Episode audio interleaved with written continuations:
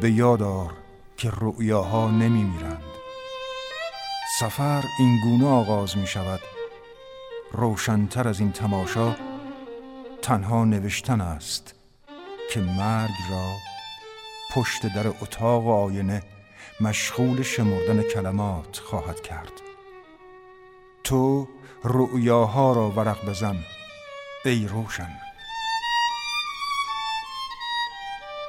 هزار توی داستان.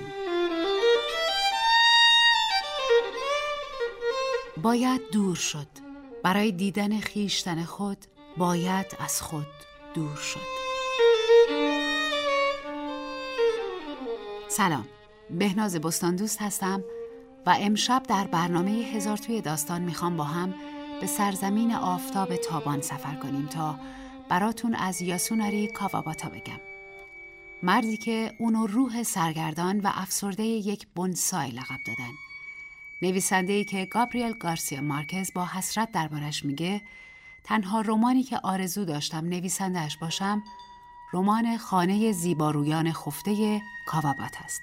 اما نکته قابل توجه اینه که نخستین نوبل ادبیات کشور ژاپن در سال 1968 به نام این نویسنده یعنی یاسوناری کاواباتا ثبت شده.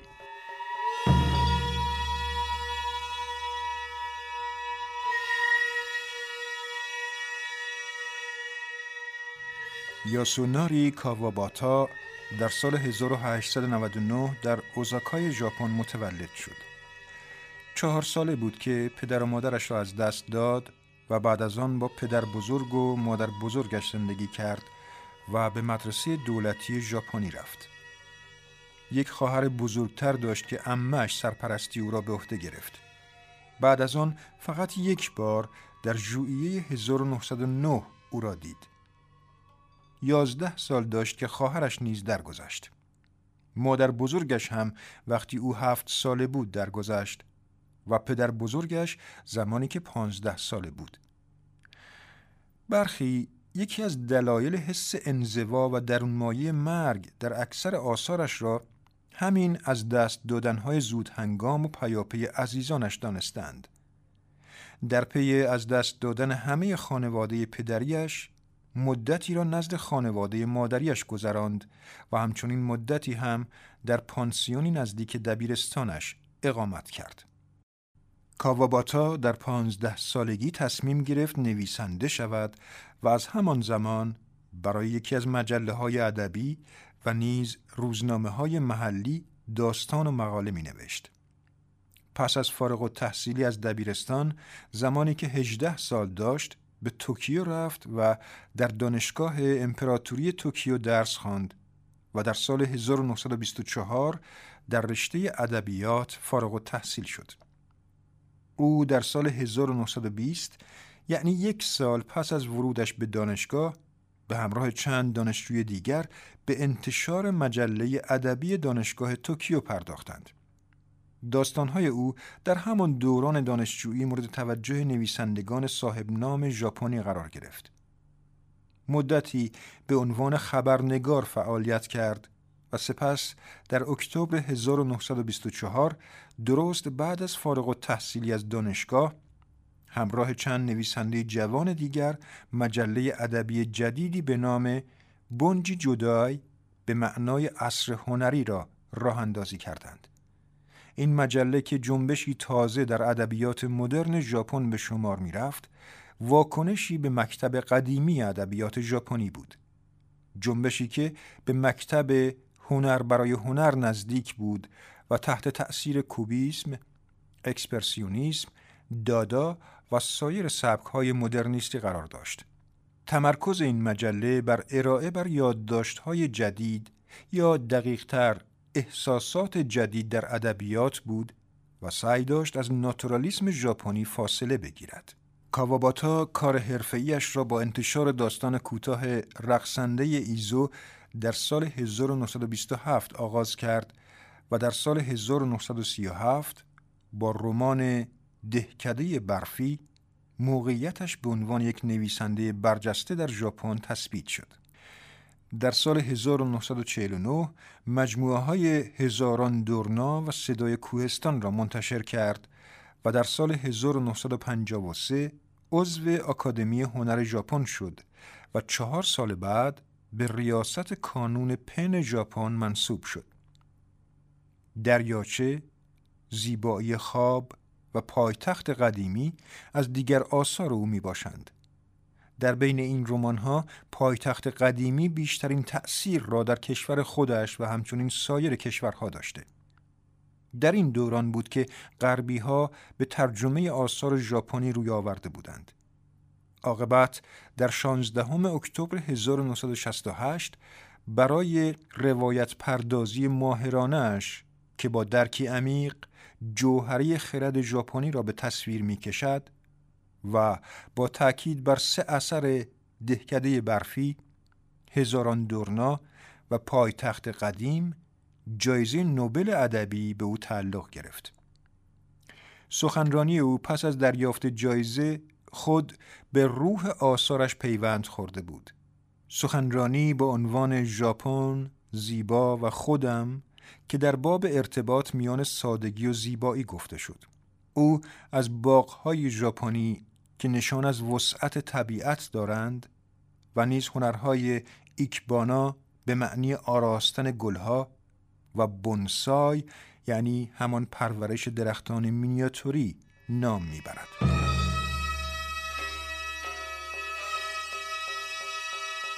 با هم داستان زیبای ماه روی آب را میشنویم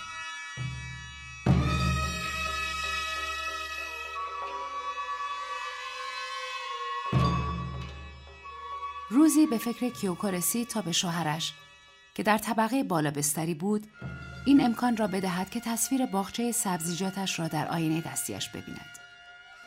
برای کسی که مدتها بود ارتباطی با بیرون نداشت این کار دنیای جدیدی را برایش میگشود. این آینه دستی یکی از چند آینه جهیزیه عروسی کیوکو بود. پایه خیلی بزرگی نداشت. جنس پایه و قاب آینه هر دو از چوب توت بود.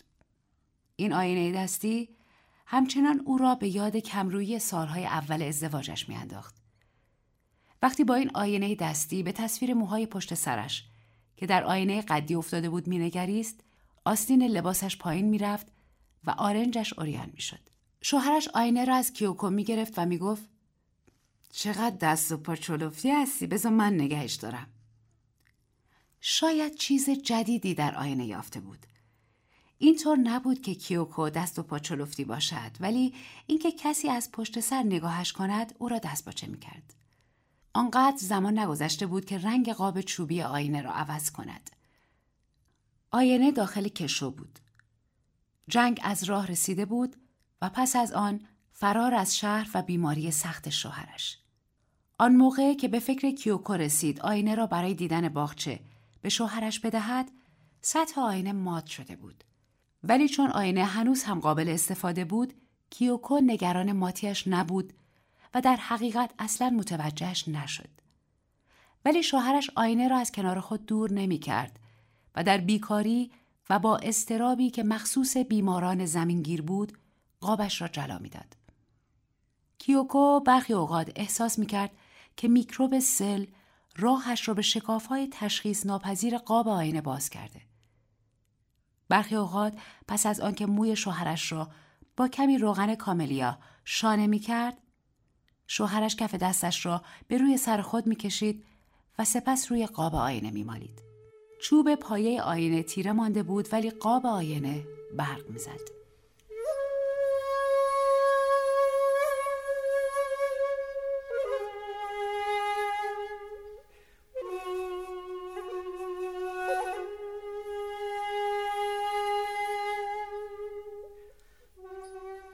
وقتی کیوکو برای بار دوم ازدواج کرد همان پایه آینه را با خود برد ولی آینه دستی را همراه با تابوت شوهرش سوزاندند. آینه دستی دیگری با طرح حکاکی شده جای آینه قبلی را روی پایه گرفته بود. کیوکو هیچ وقت راجع به این موضوع چیزی به شوهر دومش نگفت. طبق رسم و رسوم دستهای شوهرش را جفت کرده بودند و انگشتانش هم روی یکدیگر بود بنابراین نمی توانستند آینه دستی را در دستانش قرار دهند کیوکو آینه را روی سینه شوهرش گذاشت. درد سینت خیلی زیاد بود. حتی اینم برات سنگینه. کیوکو آینه را روی سینه شوهرش گذاشت. به این خاطر که از دید کیوکو این آینه نقش مهمی در زندگی زناشویشان بازی کرده بود. می‌خواست تا جای ممکن این کار را حتی از دید خانواده شوهرش مخفی کند. آینه را با گلهای داوودی سفید پوشانده بود. هیچکس متوجهش نشد وقتی خاک سرهای شوهرش را پس از سوزاندن جمع می کردند، مردم متوجه شیشه آینه شدند که در اثر گرما شکل نامشخصی به خود گرفته بود. کمی دودی و کمی به رنگ زرد مایل. یکی گفت این دیگه چیه شیشه است؟ کیوکو در واقع آینه کوچکتری را هم روی آن آینه دستی گذاشته بود.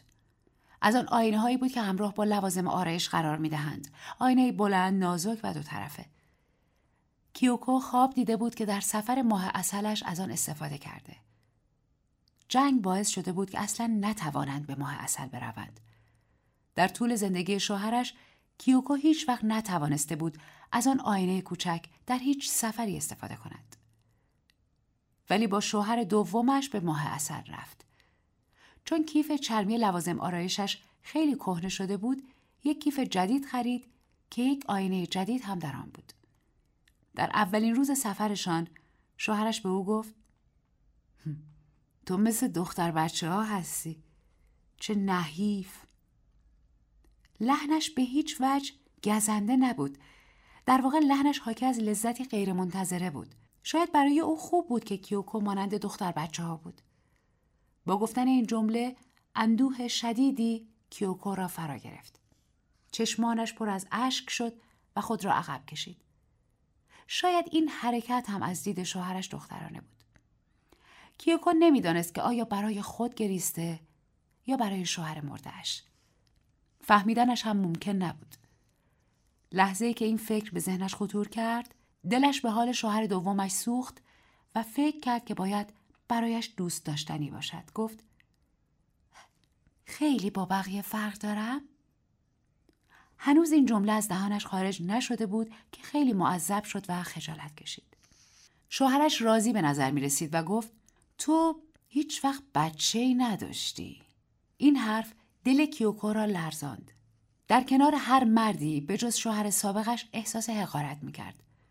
داشتن با او بازی می کردند. گفت ولی دقیقا مثل این بود که مدام دارم از بچه مراقبت می کنم. این تنها چیزی بود که کیوکو در اعتراض به حرف شوهرش گفت. گویی شوهر اولش که پس از بیماری طولانی مرده بود کودکی درون کیوکو بود. ولی اگر از همان ابتدا قرار بود بمیرد خیشتنداری کیوکو دیگر چه فایده ای داشت؟ مرد گفت موریو فقط از پشت پنجره قطار دیدم. شوهر دومش وقتی اسم زادگاه کیوکو را به زبان آورد او را به خود نزدیک کرد. اسمش نشون میده که شهر قشنگی وسط بیشه است. چند وقت اونجا زندگی کردی؟ تا وقتی که از دبیرستان فارغ تحصیل شدم. بعد برای کار توی کارخونه اسلحه سازی رفتم سانجو. پس سانجو به موری نزدیکه. خیلی راجع به زیبایی سانجو شنیدم. حالا می‌فهمم چرا انقدر زیبا هستی. نه نیستم. کیوکو دستش را روی گلویش گذاشت. دستات زیباست. نه. کیوکو دستانش را به آرامی عقب برد. شوهرش نجوا کنان در گوشش گفت مطمئنم اگه بچه هم داشتی باید ازدواج می‌کردم. سرپرستیش رو قبول می‌کردم و بزرگش می‌کردم. اگه دختر بود بهتر بود. شاید این را به خاطر این گفت که خودش پسر داشت. ولی جملهش حتی اگر حاکی از عشق بود عجیب بود شاید این ماه اصل ده روزه به این خاطر بود که کیوکو به این زودی ها مجبور به دیدن ناپسریش نباشد. شوهرش کیفی از لوازم ضروری برای سفر داشت که به نظر می رسید از جنس چرم بسیار خوبی است. کیف چرمی کیوکو قابل مقایسه با آن نبود. کیف سفر شوهرش بزرگ و با دوام بود ولی نو نبود. شاید به این خاطر که زیاد سفر می رفت یا شاید خوب از آن نگهداری می‌کرد که کیفش نسبتا با جلا بود. کیوکو به کیف لوازم کهنش فکر کرد که هیچ وقت از آن استفاده نکرد و گذاشت که بپوسد. فقط آینه کوچکی را که در آن بود شوهر اولش استفاده کرده بود و کیوکو آینه را همراه با شوهرش سوزانده بود. شیشه کوچک هم همراه با آینه دستی ذوب شده بود و هیچ کس جز کیوکو نمی توانست بفهمد که قبلا از هم جدا بودند. کیوکو نگفته بود که آن توده بیشکل قبلا آینه بوده و اقوامش هم نمی توانستند این را بفهمند. کیوکو احساس کرد دنیاهای متعددی که در آن دو آینه منعکس می‌شد در آتش ناپدید شده بود. وقتی جسد شوهرش تبدیل به خاکستر شد هم همین احساس فقدان را داشت. در آن آینه دستی بود که کیوکو اولین بار باغچه سبزیجاتش را نشان شوهرش داد. شوهرش همیشه آینه را کنار بالشش نگه می داشت. حتی این آینه دستی هم به نظر برای شوهر زمینگیرش سنگین بود و کیوکو که نگران دستها و شانه های شوهرش بود آینه کوچکتر و سبکتری به او داد.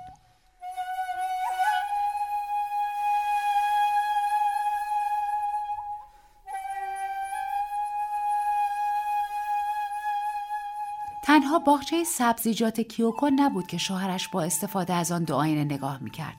آسمان، ابرها، برف، کوههای دوردست و بیشه های نزدیک را هم نگاه می‌کرد. ماه را دیده بود. گلهای وحشی را دیده بود و پرنده هایی که از آنجا میگذشتند راهشان را به آینه باز کرده بودند. مردم در آن آینه از جاده میگذشتند و کودکان در باغ بازی می‌کردند. غنای دنیای درون آینه باعث حیرت کیوکو شده بود. آینه که تا قبل از آن فقط تکه ای از میز آرایش به حساب می آمد. آینه دستی که تنها کارش این بود که پشت گردن کسی را نشان دهد زندگی جدیدی را برای بیمار زمینگیر خلق کرده بود. قبلترها کیوکو کنار تخت شوهرش می نشست و درباره دنیای درون آینه صحبت می کرد. با هم به آینه نگاه می کردند.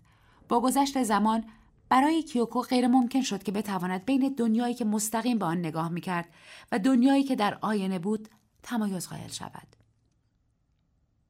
دو دنیای متمایز شکل گرفت. دنیای جدیدی در آینه به وجود آمد و شبیه به دنیای واقعی شد. کیوکو گفت آسمون تو آینه به رنگ نقره‌ای می درخشه. از پنجره به بیرون نگاه کرد و در ادامه گفت ولی آسمون خاکستریه. آسمانی که در آینه بود رنگ سربی و سنگین آسمان واقعی را نداشت. آسمان در آینه می درخشید. دلیلش این نیست که همیشه آینه را جلا میدی؟ شوهرش با اینکه دراز کشیده بود با برگرداندن سرش می توانست آسمان را ببیند. آره آسمون خاکستری تیره است. ولی رنگ آسمون تو چشمای سگا و گنجیشگاه لزوما با چشم آدم یکی نیست. نمیشه گفت که کدومشون رنگ واقعیشون می‌بینن. یعنی چیزی که من تو آینه می‌بینم همون چیزیه که چشم آینه می‌بینه؟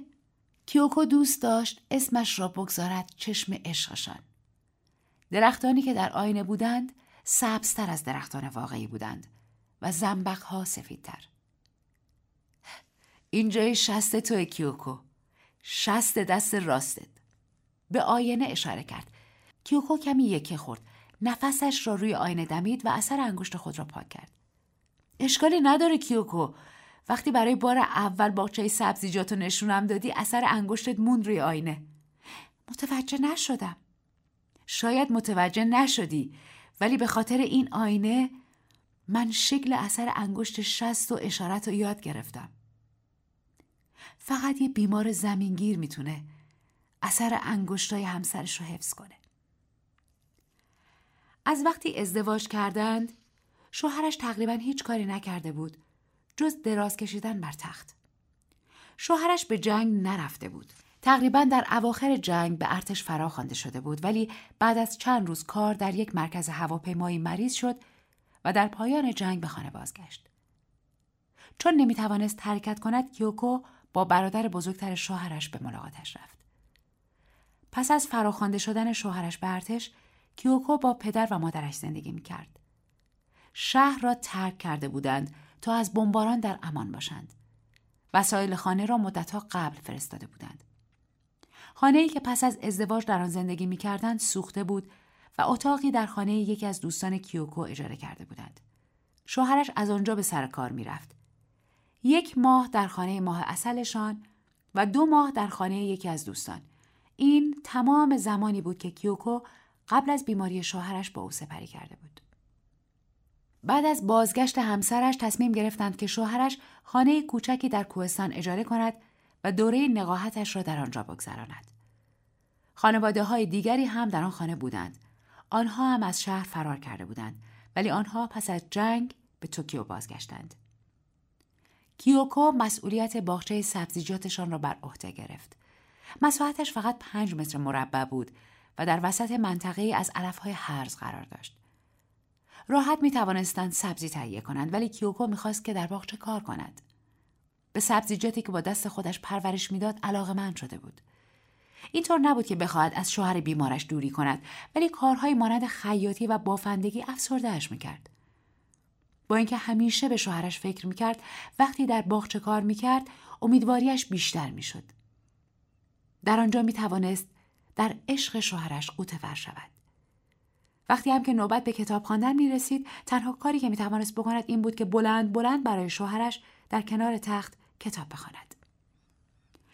کیوکو احساس می کرد که با کار کردن در باغچه بخشی از خودش را باز میافت که در خستگی ناشی از پرستاری طولانی از دست می‌داد.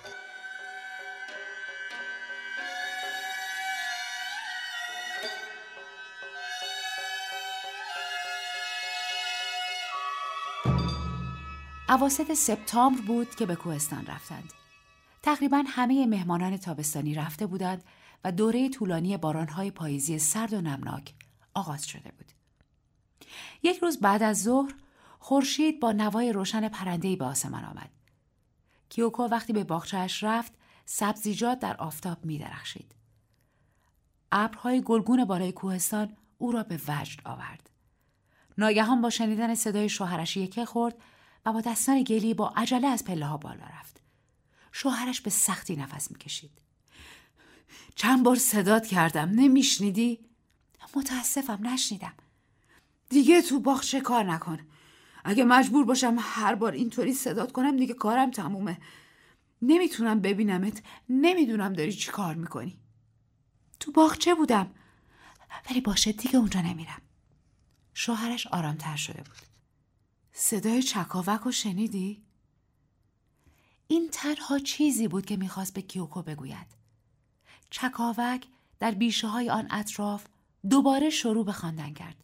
نور عصرگاهی بیشه ها را روشن کرده بود. این گونه بود که کیوکو آواز چکاوک ها را آموخت. اگه یه زنگ داشته باشی خیلی خوب میشه اینطور نیست؟ چطور فعلا یه چیزی رو بندازی زمین تا وقتی که برات یه زنگ بگیرم ها؟ می‌تونم از اینجا یه فنجون پرت کنم با مزه است نه؟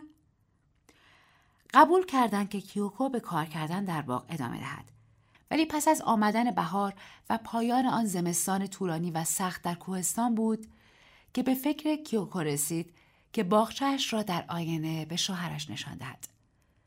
آن تک آینه لذت پایان ناپذیری به شوهرش می‌داد انگار که دنیای سبز گم شده ای به رویش باز شده بود. برایش امکان نداشت کرمهایی را که کیوکو از میان سبزیجات بیرون می آورد ببیند. باید از پله ها بالا می‌رفت تا نشانش دهد. شوهرش به کیوکو که زمین را می‌کند نگاه می‌کرد و می‌گفت ولی من می‌تونم از اینجا کرمای خاکی رو ببینم. وقتی آفتاب به خانهشان میتابید برخی اوقات کیوکو متوجه نوری می‌شد وقتی به بالا نگاه می‌کرد شوهرش را می‌دید که داشت نور را در آینه بازتاب می‌داد. از کیوکو خواسته بود که کیمونوی سرمه‌ای رنگی را که خودش در سالهای دانشجوییش میپوشید تعمیر کند و از آن شلواری درست کند. از دیدن کیوکو که با آن شلوار سرمه‌ای در باغچه کار می‌کرد لذت می‌برد. کیوکو در باغچه کار می‌کرد در حالتی بین آگاهی و ناآگاهی از اینکه کسی دارد به اون نگاه می‌کند. از دیدن اینکه احساساتش چقدر نسبت به روزهای اول ازدواجش فرق داشت دلگرم می‌شد. آن موقع حتی این موضوع که نگه داشتن آینه پشت آرنجش را اوریان کرده باعث خجالتش می‌شد. تنها پس از ازدواج مجددش بود که دوباره به میل خودش صورتش را آرایش می‌کرد. حال که از سالهای طولانی پرستاری و سوگواری رهایی یافته بود. می‌دید که چهرهش واقعا زیبا شده. حال می‌فهمید که شوهرش وقتی می‌گفت کیوکو خیلی زیباست شوخی نمی‌کرد. کیوکو دیگر از دیدن خودش در آینه خجالت نمی‌کشید. زیبایی خودش را کشف کرده بود. ولی احساس منحصر به فردی را که شوهر سابقش. در او نسبت به زیبایی که در آینه می‌دید شک نداشت. کاملا بالعکس. به واقعیت آن دنیای دیگر اصلا شک نداشت. ولی بین پوست بدنش به شکلی که خود آن را می‌دید و پوست بدنش به شکلی که در آینه منعکس می‌شد تفاوتی نمی‌دید برخلاف تفاوتی که بین آسمان خاکستری بالای سرش و آسمان نقره‌ای درون آینه یافته بود. شاید این تفاوت تنها به خاطر مسافت نبود.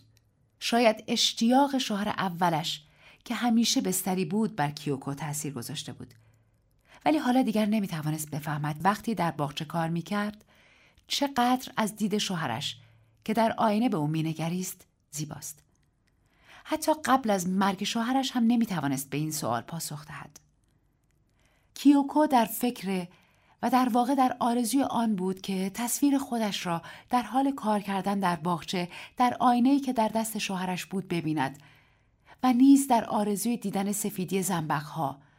خیلی بچه های روستا که در زمین بازی می کردند و خورشید صبحگاهی بر فراز کوههای برفی برای آن دنیای دیگری که با شوهرش داشت. کیوکو به خاطر شوهر فعلیش آن احساس را در خود سرکوب کرد. احساسی که داشت به آرزوی مادی تبدیل می شد. سعی کرد که این احساس را به تصویر دوردستی از دنیای آسمانی تشبیه کند. صبح روزی در ماه مه کیوکو صدای پرنده های وحشی را در رادیو شنید. برنامه از کوهستانی پخش می شد که در نزدیکی ارتفاعاتی بود که با شوهر اولش تا زمان مرگش در آنجا زندگی می کردند. طبق عادتش پس از آنکه شوهر فعلیش را بدرقه کرد آینه دستی را از کشو برداشت و آسمان صاف را در آن باستاب داد سپس به صورت خود در آینه نگاه کرد کشف جدیدی او را متحیر کرد نمی توانست صورت خود را در جایی به جز آینه ببیند. آدمی به صورت خود دست می‌زند و از خود می‌پرسد آیا صورتی که در آینه هست صورت واقعیش است؟ برای مدتی در فکر فرو رفت. چرا خدا صورت انسان را آفریده بود تا خود انسان نتواند به صورتش نگاه کند؟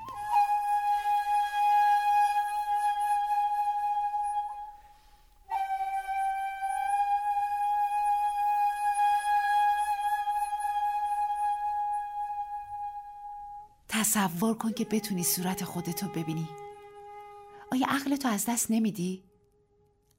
اصلا قادری حرکت کنی؟ به احتمال زیاد انسان به شکلی تکامل یافته بود که نتواند صورت خود را ببیند. شاید سنجاقک ها و اخوندک ها بتوانند صورتشان را ببینند. ولی شاید هم صورت انسان برای آن است که دیگران آن را ببینند. آیا این شبیه عشق نیست؟ وقتی داشت آینه دستی را سر جایش میگذاشت همین حالا هم نمی‌توانست به ترکیب عجیب حکاکی و چوب توت فکر نکند. از آنجا که آینه قبلی همراه با شوهر اولش سوخته بود اکنون می‌شد پایه آینه را با یک بیوه مقایسه کرد. ولی آن آینه دستی فواید و مذرات خود را داشت. شوهرش همواره صورت خود را در آن می‌دید.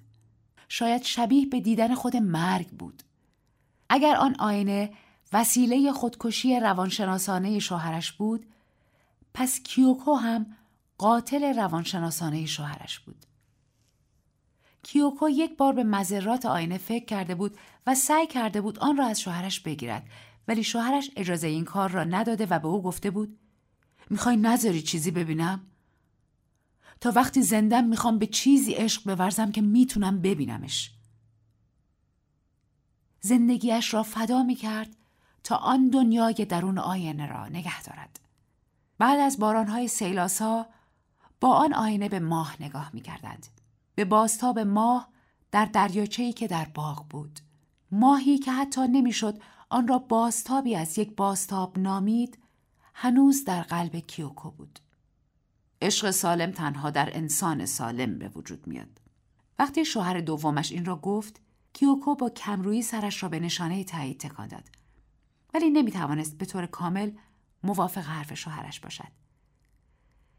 وقتی که شوهر اولش مرد کیوکو از خود پرسید که خیشتنداریش چه فایده ای داشت. ولی این خیشتنداری خیلی زود تبدیل به خاطره عاشقانه قوی شد. خاطره ای از روزهایی که سرشار از عشق بود و این امر پشیمانی کیوکو را کاملا از بین برد. برای شوهر دومش احتمالا عشق زنانه موضوعی سطحی به شمار می آمد. کیوکو همیشه از او می‌پرسید تو که اینقدر مرد مهربونی هستی چرا زنتو ترک کردی؟ او هیچ وقت جوابش را نمی‌داد. کیوکو با اصرار برادر شوهر اولش با این مرد ازدواج کرده بود. پس از چهار ماه آشنایی با هم ازدواج کردند. پانزده سال از کیوکو بزرگتر بود.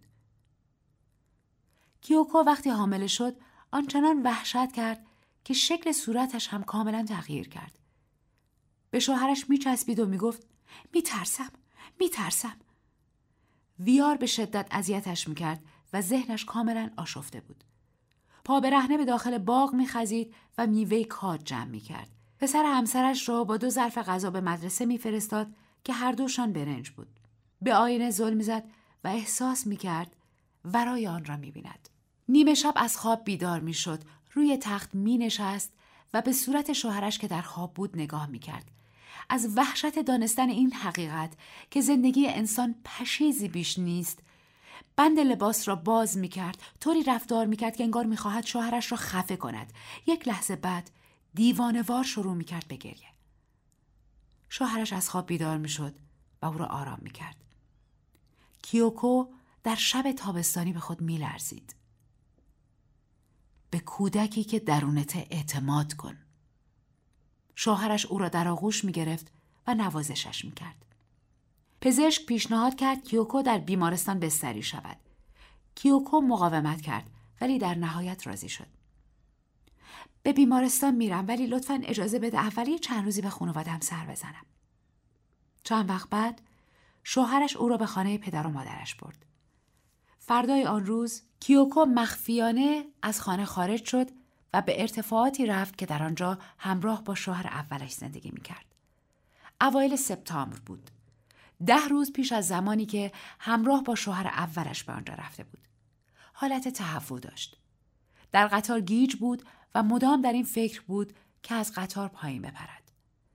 وقتی قطار داشت از ایستگاهی که در ارتفاعات بود میگذشت هوای آزاد موجب تسکین خاطرش شد.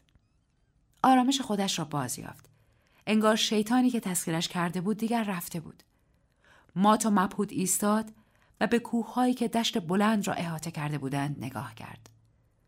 کوهستان آبی که رنگش داشت تیره تر می شد کاملا در آسمان متمایز بود و کیوکو دنیای زنده ای را درون آنها احساس می کرد. چشمانش را که از اشکی گرم پوشیده شده بود پاک کرد و به طرف خانه ای رفت که با شوهر اولش در آن زندگی می کردند.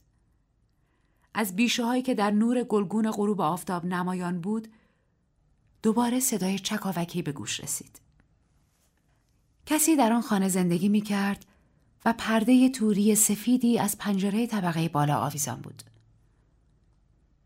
به خانه آنقدر نزدیک نشد. از دور نگاهش کرد.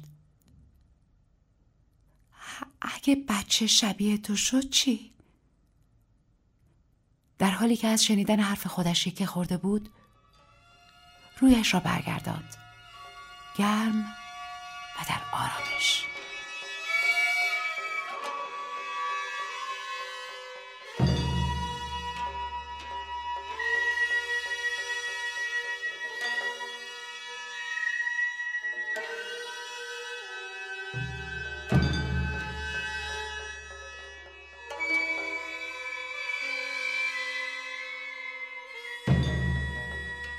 در بخش کارشناسی در خدمت آقای دکتر کیهان بهمنی هستیم پژوهشگر استاد دانشگاه و مترجم. سلام آقای دکتر خیلی ممنونم که دعوت ما رو پذیرفتید سلام عرض ادب خدمت شما و شنوندگان خوب برنامه در خدمت شما هستم آقای دکتر با توجه به تسلط شما بر ادبیات ژاپن و تجربه ترجمه های موفقی که در این زمینه داشتین از جمله ترجمه آخرین کارتون به نام پلیس حافظه نوشته یوکوگاوا خیلی ممنون میشم که ما رو در درک و تحلیل این اثر زیبا کمک کنیم اولین چیزی که می‌خوام بگم این بود که این اثر خیلی طبع شاعرانه ای داشت. انقدر که به سادگی از سایر نویسندهای هم اصر خودش در اروپا و آمریکا که ما تو برنامه های گذشتن بهشون پرداختیم متمایزش می‌کرد. فکر می‌کنم یکی از مشخصه های ادبیات ژاپن باشه این حس و حال هوایی که داشت. به خصوص در مورد نویسنده هم که به غرب کمتر متمایل شدن از نویسندگان ژاپنی. یه لحن آروم نگاهی عمیق و موشکافانه و ظریف که یواش یواش ما رو به این درک عاشقانه این زن رسوند. قبل از اینکه بخوام عناصر داستانی رو توی این اثر بررسی کنیم یه نکته بود در این داستان که خیلی خودنمایی می‌کرد. اونم استفاده از طبیعت و اشیا بود. در واقع از توصیفاتی که از اون کیف چرمی می‌کرد تا تاکید بسیار قابل توجهی که به آینه داشت. فکر می‌کنم بررسی استفاده نمادین از آینه تو این داستان خیلی چیزا رو بر روشن بکنه اصلا. می‌تونم خواهش کنم قبل از هر چیز درباره استفاده از آینه به طور کلی تو این داستان و بعد به صورت جزئی تر در رابطه نگاه زن داستان به آینه یا مرد داستان به آینه برامون توضیح بفرمایید. بله عنوان داستانی که ما از کاواباتا انتخاب کردیم در انگلیسی مون آن واتر هستش. بله. یعنی تصویری که از ماه روی آب میافته. وقتی من این داستان رو شروع کردم بخوندن و حالا با این عنوان شروع کردم شعری از سیلویا پلات رو یادم افتاد. به نام آینه. سیلویا پلات یک شعر بسیار معروفی داره که دو بند هستش. در بند اولش میگه آینه موجود بیرحمی نیست بلکه فقط واقعیت ها رو نشون میده. بله. و در بند دوم دوباره آینه رو به صورت یک دریاچه توصیف می‌کنه و میگه که زنی هر روز میره روی این دریاچه چهره خودش رو نگاه می‌کنه و هر چی که می‌بینه که داره سنش بالاتر میشه میره سراغ دروغگوها. اون دروغگوها شمع و محتاب هستن. چون شم و محتاب جفتشون به خاطر نور کمی که دارن تصویر واقعی رو نشون نمیدن بلکه اون زرافت ها و اون اشکالاتی که رو صورت هست رو میپوشونن بله. و بعد اون دریاچه میگه که آره بعد از این مدت دوباره این زن میاد و وقتی من بهش تصویر واقعیش رو نشون میدم با خشم و عصبانیت آب سطح دریاچه رو به هم می‌زنه تا اون ماهی ترسناکی که روی آب اومده یعنی تصویر خودش در پیری رو از بین ببره. خیلی این داستان من یادم شعر سیلویا پلات انداخت. چون در زندگی زنها آینه نقش اساسی داره. اما در این داستان نه تنها در زندگی زن قهرمان داستان بلکه در زندگی همسرش هم اهمیت بله. زیادی داره. و باز این برمیگرده به اینکه ما عنوان داستان رو خوب بهش دقت بکنیم. عنوان داستان همونطور که گفتم دمون آن واتر تصویری که ماه روی آب میندازه. در زبان ژاپنی سوجیتسو هست. حالا اون چیزی که ما می‌تونیم بگیم دمون این د واتر یعنی اون تصویری که حالا ما داریم در آب می‌بینیم. در زن بودیسم تفکری که در پشت این داستان هم وجود داره عقیده بر اون چیزی که واقعی نیست واقعیه و اون چیزی که واقعی واقعی نیست. در این آینه که در دست این زن شوهر هست تصویری رو اینها می‌بینن که تصویر بسیار زیباییه. ولی اون زندگی واقعیشونه یعنی این دوتا در کنار هم دیگه دارن از زندگی لذت می‌برن. آسمونی که در اون آینه می‌بینه یک آسمون روشنتره منظرهایی که در اونجا می‌بینه زیباتر از واقعیت هستش من. بله. پس اون زندگی واقعیشونه و وقتی همسرش رو از دست میده قهرمان داستان ما می‌بینیم بعد از اون دیگه زندگیشون زیبایی رو نداره, پس آینه می‌تونه اون زندگی زیبای این زوج رو در خودش نشون بده درست. اواخر داستان یه لحظه زن به یه روشنبینی می‌رسه و یه سری سوال براش مطرح میشه اونجا که به صورت خودش نگاه می‌کنه. اینجوری میگه که کشف جدیدی او را متحیر کرد. نمی‌توانست صورت خود را در جایی به جز آینه ببیند. آدمی به صورت خود دست می‌زند و از خود می‌پرسد آیا صورتی که در آینه است صورت واقعیش است؟ چرا خدا انسان را طوری آفریده تا خود انسان نتواند به صورتش نگاه کند؟ نویسنده از ذهن شخصیت زن به این نتیجه می‌رسه که شاید صورت انسان برای آن است که دیگران آن را ببینند آیا این شبیه عشق نیست؟ این تعبیر از عشق رو میشه برامون توضیح بفرمایید به نحوی احترامی هستش که نویسنده برای بنیان خانواده در نظر می‌گیره این دو نفر زن و شوهر حالا اون همسر اولش که مد نظر بوده همونطوری که قبلا هم گفتم زندگی رو زمانی زیباتر می‌دیدن که از اون آینه مشترک باش نگاه می‌کردن بله. پس هر کدوم از این آدم ها بناس چیزی رو انتقال بده به نفر مقابل که نفر مقابل حالا شاید نداره. از جمله اینکه مثلا بر فرض مثال زن در این داستان زیبایی خودش رو از چشم مرد می‌بینه و مرد هم زیبایی خودش رو از چشم زن می‌بینه. احساسی که من دارم در اینجا برداشتی که از این سوال میشه داشت اینه که نوعی احترام و نوعی شیفتگی هستش که نویسنده نسبت به این بنیان خانواده داره و این دوتا رو در کنار همدیگه مکمل همدیگه می‌دونه.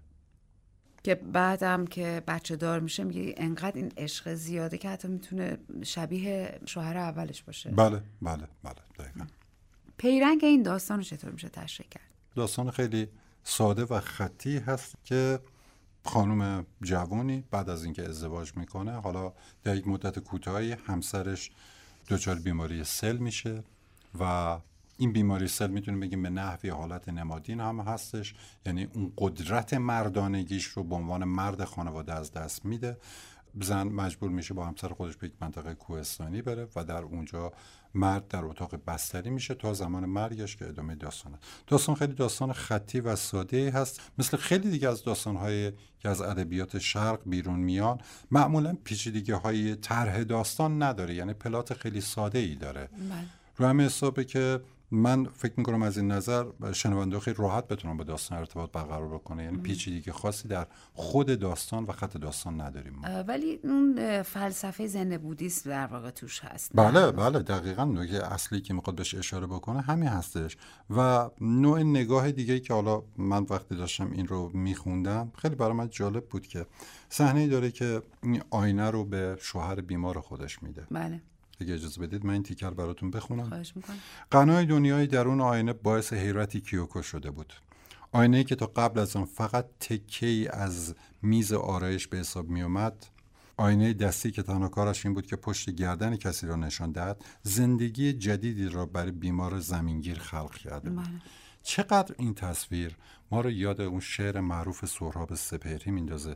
بد نگوییم به محتاب اگر تب داریم. دیدم گاهی در تب ماه میآید پایین. می‌رسد دست به سقف ملکوت. دیدم سهره بهتر می‌خواند. گاه زخمی که به پا داشتم زیر و بمهای زمین را به من آموخته است. گاه در بستر بیماری من حجم گل چند برابر شده است و فوزونتر شده است قطر نارنج شعاع فانوس. و این دقیقا اون چیزی هستش که ما در این داستان هم می‌بینیم. یعنی این مرد معلول با توجه به اون آینه که دستش هست دنیایی که درش داره می‌بینه یک دنیای بسیار زیباتری هست. یک نگاه کاملا رومانتیک رو ما در اینجا در داستان داریم.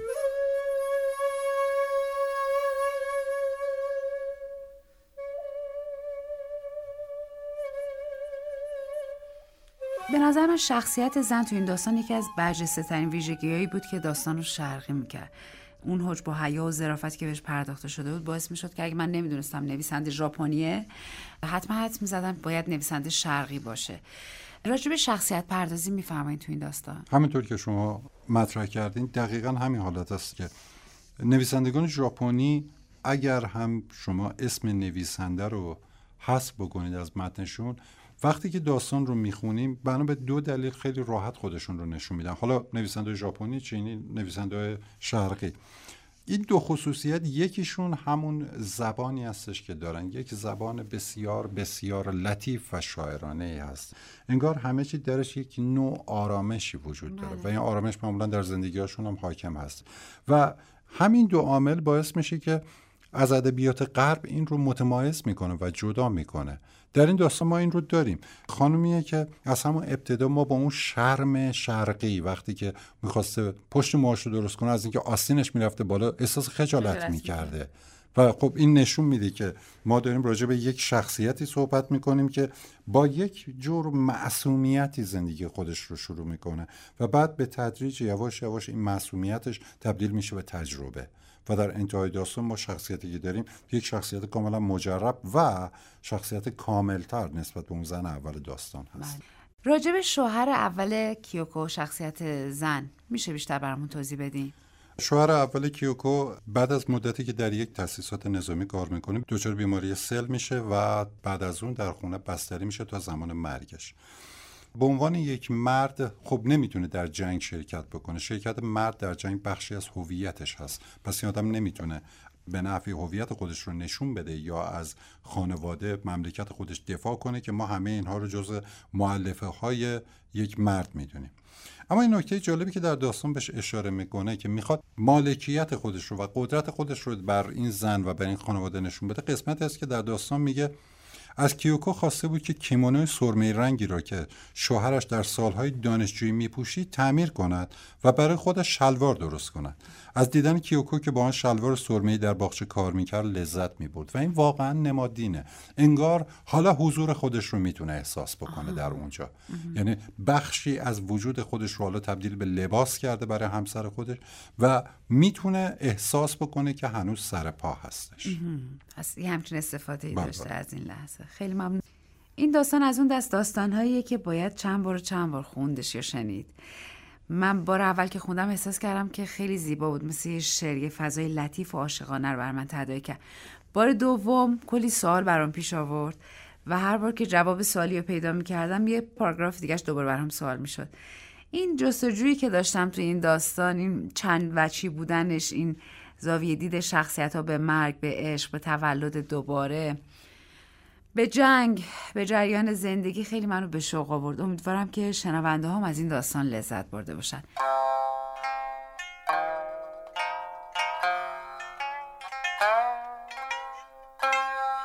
نکته خاصی هست؟ اون باغچه خیلی مهم هست در این داستان. آها.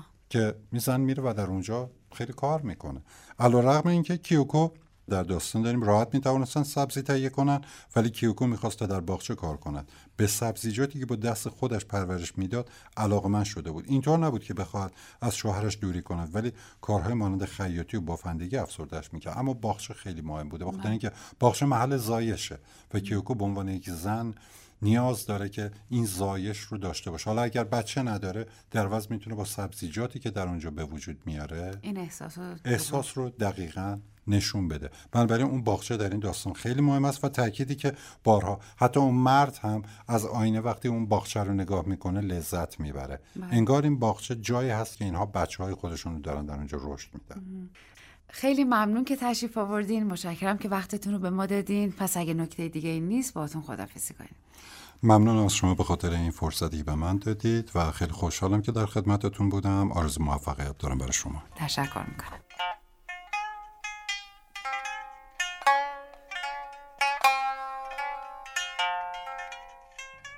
نصر کاواباتا متأثر از هایکو است.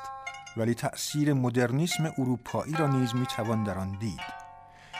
تصویر پردازی های متناقض و در کنار هم قرار دادن زیبایی ها و زشتی ها از جمله ویژگی است که هم در سبک های ادبی اروپایی و هم نصر ژاپنی در قرن پانزدهم میلادی وجود دارد و نوشته های کاواباتا از هر دوی آنها تأثیر گرفته.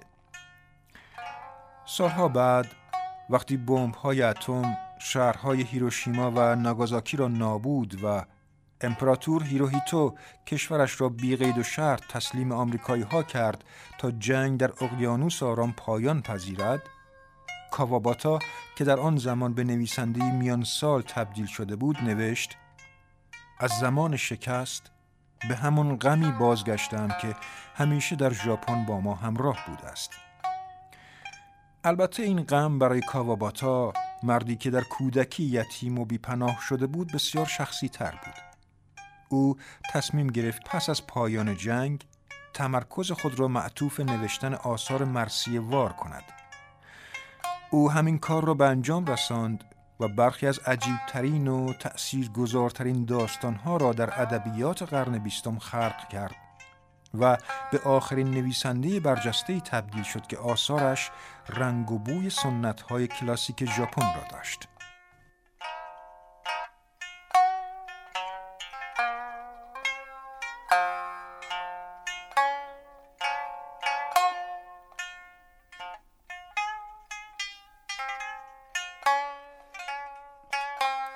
گفته شده کاواباتا در سال 1972 در سن 73 سالگی در حالی که از بیماری پارکینسون رنج می برده با گاز خودکشی کرده. بسیاری مرگ او را حاصل افسردگی پس از مرگ خودخواسته دوست نویسندهش یوکیو میشیما می‌دانند. ولی نزدیکانش از جمله همسرش معتقد بودند که مرگش تصادفی بوده.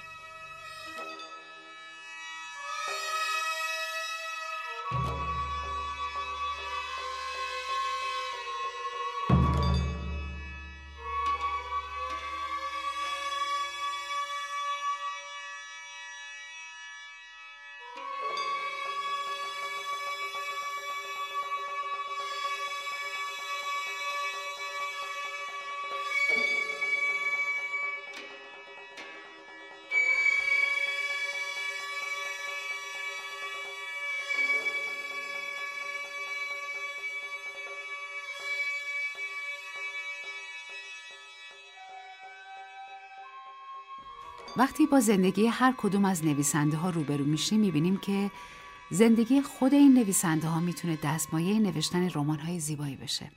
همونطور که در ابتدای برنامه گفتیم کاواباتا همون اوایل زندگیش تمام خانوادش را طی چند سال از دست میده. اما عشق نافرجامی را هم در جوانی تجربه کرده که سرنوشتش بیشتر به یه معما شبیه و خالی از لطف نیست ماجرای این عشقم براتون باز بکنم. اما قبلش باز یادآوری کنم که تا پایان برنامه فرصت دارین از طریق سامانه پیامکی 301075 برای ما پیامک بفرستین و ما رو با همراهیتون دلگرم کنین.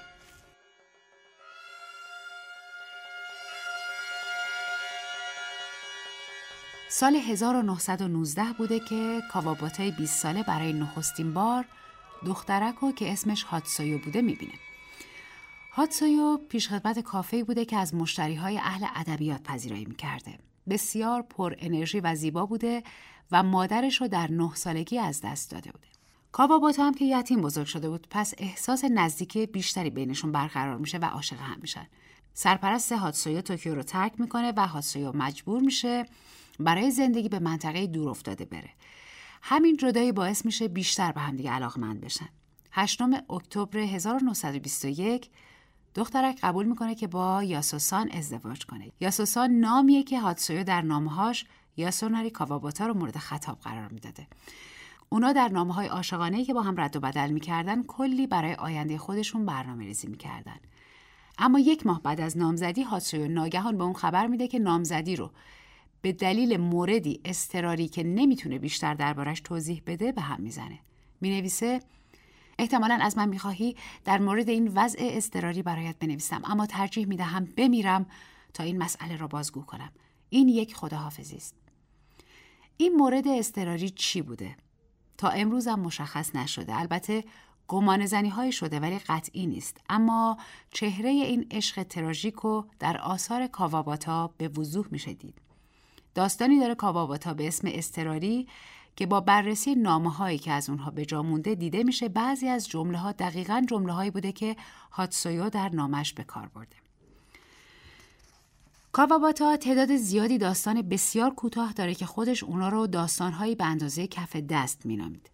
به گفته خودش این داستانهای کوتاه شعرهای دوران جوانی اون بودن. می‌گفت اکثر نویسنده ها در جوانی شعر می‌گفتن ولی من این داستانها رو نوشتم. با یکی از این داستانهای اندازه کف دست یاسوناری کاواباتا هزار توی امشب رو به پایان می‌بریم. یادآوری کنم صفحه هزار توی داستان در سایت رادیو نمایش همیشه میزبان پیام ها و نظرات شما خواهد بود. داستانک عکس رو با هم دیگه بشنویم.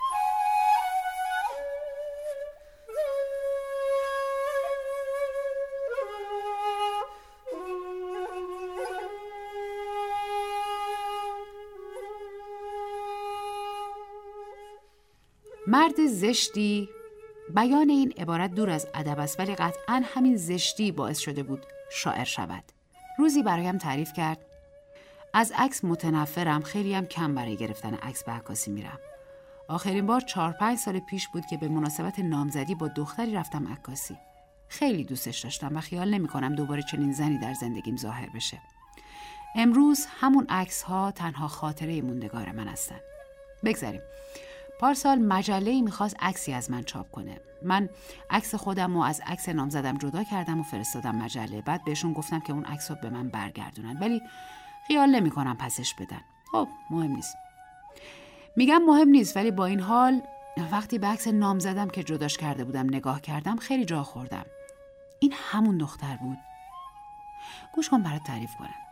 دختری که تو عکس بود اون روزا خیلی قشنگ بود. 17 سال داشت و من عاشقش بودم. ولی وقتی به عکسی که تو دستم بود نگاه کردم همون عکسی که خودم ازش جدا کرده بودم تازه متوجه شدم که اصلا چنگی به دل نمی‌زده. ولی تا اون لحظه خیال می‌کردم که قشنگترین عکس دنیاست. در یه لحظه از یه خواب طولانی پریدم. جواهر با ارزشم ناگهان تکه تکه شد. و شاعر صدایش را باز هم آهسته تر کرد. اگه اونم عکس منو تو مجله ببینه همین فکر رو می‌کنه. از خودش خجالت می‌کشه که مردی مثل منو حتی برای یه لحظه دوست داشته. بله این بود حکایت ما. ولی درست نمی‌دونم. اگه مجله عکس دوتایی ما رو چاپ می‌کرد همون عکسی که تو عکاسی گرفته بودیم آیا اون دوان دوان نمیومد طرفم و دوباره منو مرد دلخواه خودش نمی‌دونست؟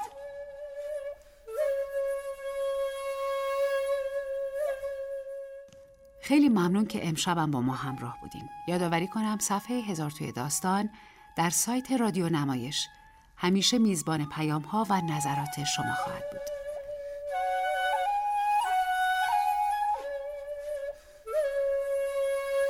کاواباتا عقیده داره مرگ تنها یک بار به سراغ آدمی میآید. اما عشق بارها و بارها. لحظه هاتون سرشار از عشق. شبتون آرام.